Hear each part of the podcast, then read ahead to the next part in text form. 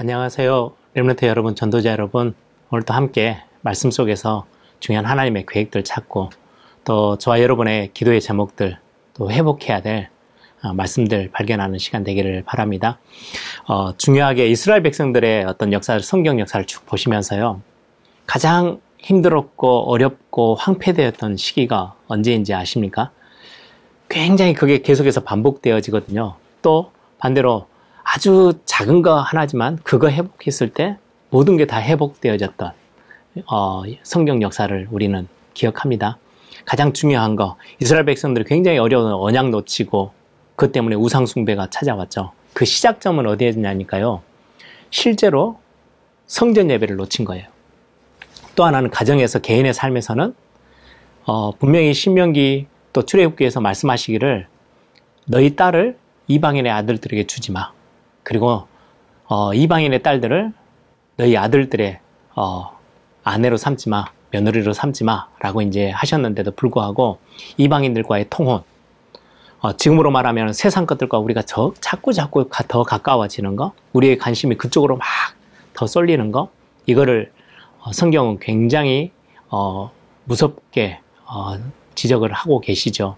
그것 때문에 솔로몬도 나라가 쪼개질 만큼 굉장히 하나님의 큰 축복을 받았던 솔로몬인데도 불구하고 이방 여자들을 자기 아내로 삼기 시작하면서부터 온 나라에 우상이 펼쳐지기 시작하고 결국 나라가 반으로 쪼개질 만큼의 엄청난 어려움을 겪게 됩니다. 반대로 하나님 앞에서 중요한 성전 예배 언약 중심으로 살아왔던 어, 다윗 하나님이 가장 나라를 강대하게 하셨고요. 완전히 무너져 있는 그리고는 바벨론을 포로로 잡혀갔다가 완전히 황폐되어져 버렸던 그 현장 앞에 그를 다시금 지켜내고 회복하기 위해서 몸부림치며 기도했던 느에미아 이 느에미아의 기도 때문에 성벽이 재건되어져서 성벽 성전 예배를 지킬 만한 어, 보호망이 생긴 거죠. 그리고는 그 안에서 하나님의 말씀을 통해서 하나님의 진정한 예배들이 회복되어지기 시작하면서 하나님은 이스라엘 백성들을 축복하십니다. 이런 많은 부분들을 보면서요, 우리는 예배 회복하는 거, 그리고는 우리 중심에 세상 것에 우리의 마음과 생각을 너무 많이 뺏기지 않고 너무 많이 깊이 들어가지 않는 거. 우리의 어떤 많은 말씀 속에서의 어떤 점검 상황인 것 같아요. 그래서 하나님의 나라, 하나님의 백성들이 교회를 가까이 하고 하나님의 나라, 하나님의 백성들이 교회를 세우는 거, 어, 예배를 지켜내는 거, 어, 우리의 자녀들에게 어, 중요한 교회를 심고 교회를 세우는 일에 어, 함께 할 수 있도록 이 영적인 언약을 전달해 주는 거 굉장히 중요한 사명입니다. 여러분들이 어, 계속되어지는 말씀 속에 성전 이거는 실제 마지막 결론은 어, 실체는 그리스도이죠. 그리스도는 교회의 중심입니다. 하나님께서 이스라엘 구약의 이스라엘의 백성들은 하나님의 나라 그뿐만 아니라 에루살렘 성 성전은 우리의 교회를 상징하거든요. 중요한 우리의 교회를 지켜내고 그래서 세상이 아무리 어두워도 교회가 빛을 비추고 있다면 세상을 살릴 수 있습니다. 시대의 흐름을 막을 수 있는 거죠. 이런 응답들을 마음에 두시고 말씀들을 함께 나눠보기를 바랍니다. 오늘 제목이 성전의 실제 준비. 출애굽기 40장 17절에서 33절의 말씀인데요. 제가 17절에서 19절 어, 기도 속에 있는 본문을 읽겠습니다. 둘째 해 첫째 달 곧 그 달 초하루에 성막을 세우니라 모세가 성막을 세우고 그 받침들을 놓고 그 널판들을 세우고 그 띠를 띄우고 그 기둥들을 세우고 또 성막 위에 막을 펴고 그 위에 덮개를 덮으니 여호와께서 모세에게 명하신 대로 되니라. 아멘.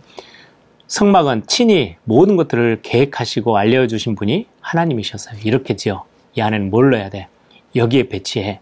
여기는 어떻게 해야 돼? 모든 성막, 성전과 예배에 대한 모든 부분들을 하나님이 직접 명하셨어요. 우리 서론을 함께 보겠습니다. 자살이라는 극단적 선택을 하는 사람들을 쉽사리 볼 수 있습니다. 요즘 뉴스에 많이 나오죠. 힘들고 절망적 상황에 묶여 어쩔 수 없이 하는 선택인 것처럼 보입니다. 그러나 영적인 존재인 사람의 자살은 단순하게 그냥 환경 때문으로 어, 말하기는 어렵습니다. 성경에서 보면 사탄이라는 흑암 세력에 많은 연관 관계가 있는 겁니다. 우울증, 중독, 불안감, 포기, 이 같은 문제들을 해결할 수 있는 비밀은 오직 복음이 있는 교회밖에 없습니다. 근본 문제는 복음으로만 해결할 수 있기 때문입니다. 그렇다면 문제를 해결할, 해결할 힘은 어디에서 어떻게 얻을 수 있을까요? 첫 번째입니다. 기도의 비밀. 문제가 오면 말씀에서 언약 기도로 답을 찾을 수 있습니다. 언약 기도, 말씀을 붙잡고 기도하는 거죠. 그리고는 이 말씀을 들을 수 있는 예배의 현장, 거기에서 놓치지 않는 거죠. 예배 기도 통해서 영적인 면역력과 힘이 길러집니다. 그리고는 이걸 가지고 내 삶으로 들어가요. 그래서 거기서 찾는 게 정시 기도의 시간입니다. 현장에서 항상 빛을 비추게 되고요. 증인 기도, 24시간 보좌의 축복을 누리는 겁니다. 그리고 하나님 나라가 임하는 25시 응답을 따라 하나님의 절대 계획을 찾는 미래 기도까지 어, 중요한 응답들이 우리의 기도 속에서 힘을 얻는 부분들을 여러분들이 놓치지 말기를 바랍니다. 두 번째입니다. 기도의 응답을 따라 인생의 중요한 고비를 만나면 어떤 사람도 나를 도울 수 없음을 확인하게 됩니다. 이때 언약을 발견하면 유일하신 하나님의 도움을 받게 되고요. 하나님 자녀가 예배를 할 때 언약을 잡고 기도하면 현장과 현실을 변화시킬 수 있는 진짜 힘을 얻게 되는 거죠. 하나님은 지금 우리와 저와 여러분과 함께하고 계십니다. 이 비밀을 혼자 있는 시간에 확인해야 합니다. 이때부터 24시, 25시 증인의 응답을 받는 기도가 실제 시작되어지고요.